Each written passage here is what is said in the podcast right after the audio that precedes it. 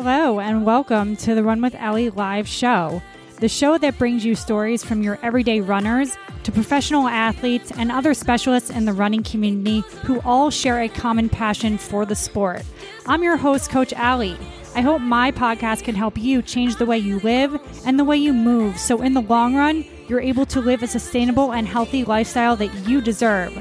The purpose of this podcast is to promote the love of running. Throughout my experience speaking with the individuals in the running community, I've found that many of us seek acceptance and relatability in some way, shape, or form.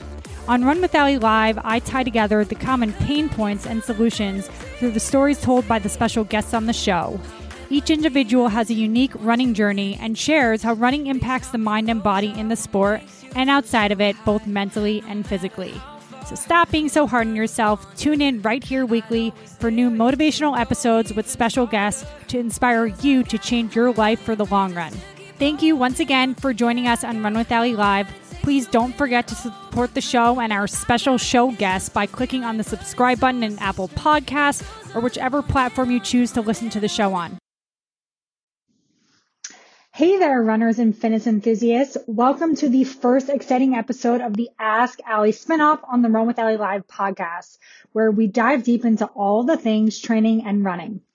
I'm your host, Coach Allie, and I'm here to be your guide on this journey to help you reach your fitness goals. Whether you're a seasoned marathoner or beginner, lacing up your running shoes for the first time, or someone just looking to incorporate more movement into your life, this is the place for you. We're here to answer all your burning questions and provide the inspiration and guidance you need to crush your fitness goals. And remember, this is your show. The Ask Alli spinoff is all about you, our incredible listeners. We want to hear from you and we want to answer your questions. So if you've got a question about training, techniques, nutrition, gear, or anything else related to running and fitness, don't be shy. Send them our way via email in the show notes. You can reach us through our social media channels at Run with Alli Live podcast or at Run with Alli, or leave us a DM. Who knows? Your question just might be featured in an upcoming episode. We love hearing from our community and we're here to support each other on this journey to a healthier, happier, and more active life in 2024. So grab your water bottle, lace up those shoes, and let's dive into an episode of the Ask Alli spinoff. Get ready to discover new insights, debunk myths, and find the motivation that you need to become the best version of yourself through running. Let's hit the road together. So it is 1 5, January 5th. Thank you so much for joining me today. I will be answering three of the questions I received. If you do want to uh, submit any questions for the following Friday's spinoff, please email run with Alli coaching at gmail.com or send me a direct message on at Run with Alli or the at Run with Alli live podcast. So question number one, I want to run a marathon and I don't know how to fuel during the marathon itself. I get horrible side stitches when I try. How do I eat while I run? Can I get away with not eating while I run? Help. I got you. So this is an anonymous individual by request. My answer to you is to try different fuel sources such as gels, liquids, solids, different brands during your training, not on race day. I would try ingesting your fuels during your training runs as early as possible to get used to what you might like and what you don't like. And you could always take short walk breaks during your runs. Dried fruit and gummies are a great option. I personally love UCAN and Maurten and electrolytes during my runs very frequently. Applesauce is also a great go-to. You're losing nutrition and electrolytes while you run and you need to replace those so you could keep running strong while pushing the pace and not feeling completely depleted or having to even stop. So yes, you need to eat while you run. Um, your muscles and your livers could hold enough glycogen, their primary fuel source, for about two hours at your marathon pace. So let's say that's a nine minute pace, sub four marathoners. Um, this depends, of course, on the person and how fast you burn through fuel and your training history and, you know, other life factors outside of your actual training. um, which is why you need to fuel and practice this during your runs. Um, most of us need fuel because we run marathons for longer than two hours. And if we don't have it, we'll bonk. So you want to practice fueling for every 20 to 30 minutes with a fuel of your choice. Practice during your training runs. Try um, to incorporate not only different gels during your training runs, but especially during your long runs, see what might work for you. Train your body to preserve as much glycogen as possible.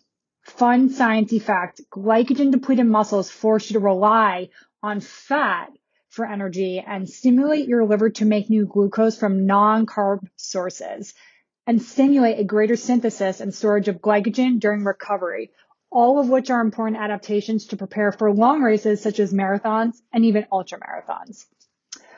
Hope that answers question number one. It was a great one. Question two, also anonymous. Is an app the best way to go while training for a first marathon? Whew. Well, um, I think it's a great starting point. I think cumulative weekly miles and consistency, I always say consistency is king, is going to be the most important for you. I think extending your long runs progressively and using a periodized model to do so will be beneficial. And you need to adjust the training while you go to meet you where you're currently at, not the other way around. Um, great question. Now, third and final question today, question number three from Elena. Am I running too fast for a 315 marathon goal? I feel like running a 9, 12 mile pace is brutally easy and I don't feel fatigued at all after running at that pace. Um, okay. Well, there's several, there's several things here. This is too little data for me to really give good advice here because I don't really know your training paces or your previous race paces, uh, leading into this 315 goal. For the times that you give, I don't really see a separation, yeah, between race paces and training paces. So, uh, that'll be important to take into consideration.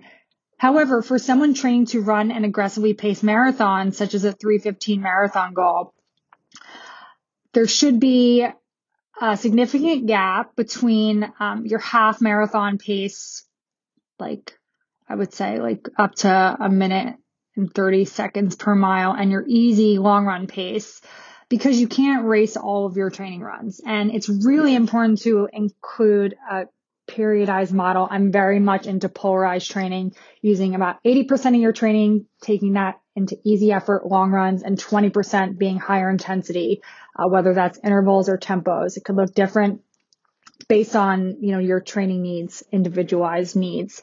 So that being said, Make sure that you are truly keeping your easy runs easy.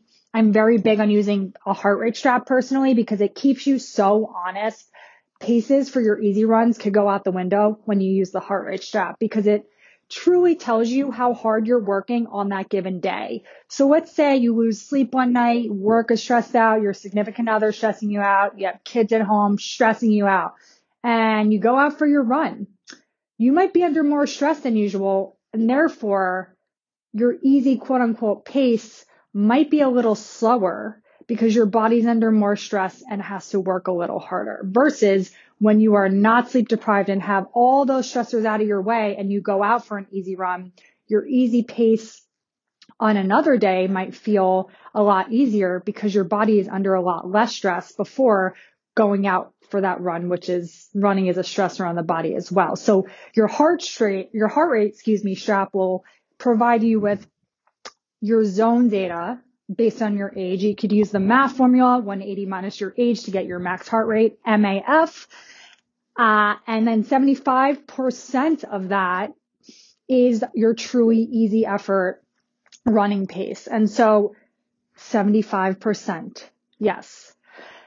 It's going to seem really low. You might even have to incorporate walk breaks to keep it low, but think of the long-term goal if your goal is to run a three hour and 15 minute marathon, these easy runs will help you to develop your low aerobic training load, develop mitochondria, help you to facilitate more oxygenated blood, to your working muscles and allow you to push the pace on those intervals, on those tempo runs when you have a solid aerobic base. Also, over time, maybe six months, maybe even three months, you might find that what once felt easy feels super easy. And so your easy effort paces progressively become faster over time once you truly keep them easy. And so being honest with yourself, not going out too fast, just following a pace for the sake of following it because it's on a training program, um, and really listening to what your body is telling you, um, will help you to run smarter, run better, and run faster and get that three hour 15 marathon goal.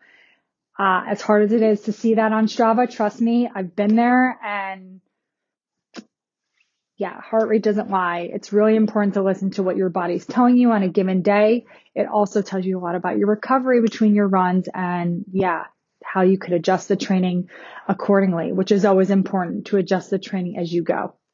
So that is it for this week's episode on Ask Alli. I answer three of your questions every single episode and I will have one IG live every month. We'll see how that changes as we go, but thank you so much for joining uh, this Friday.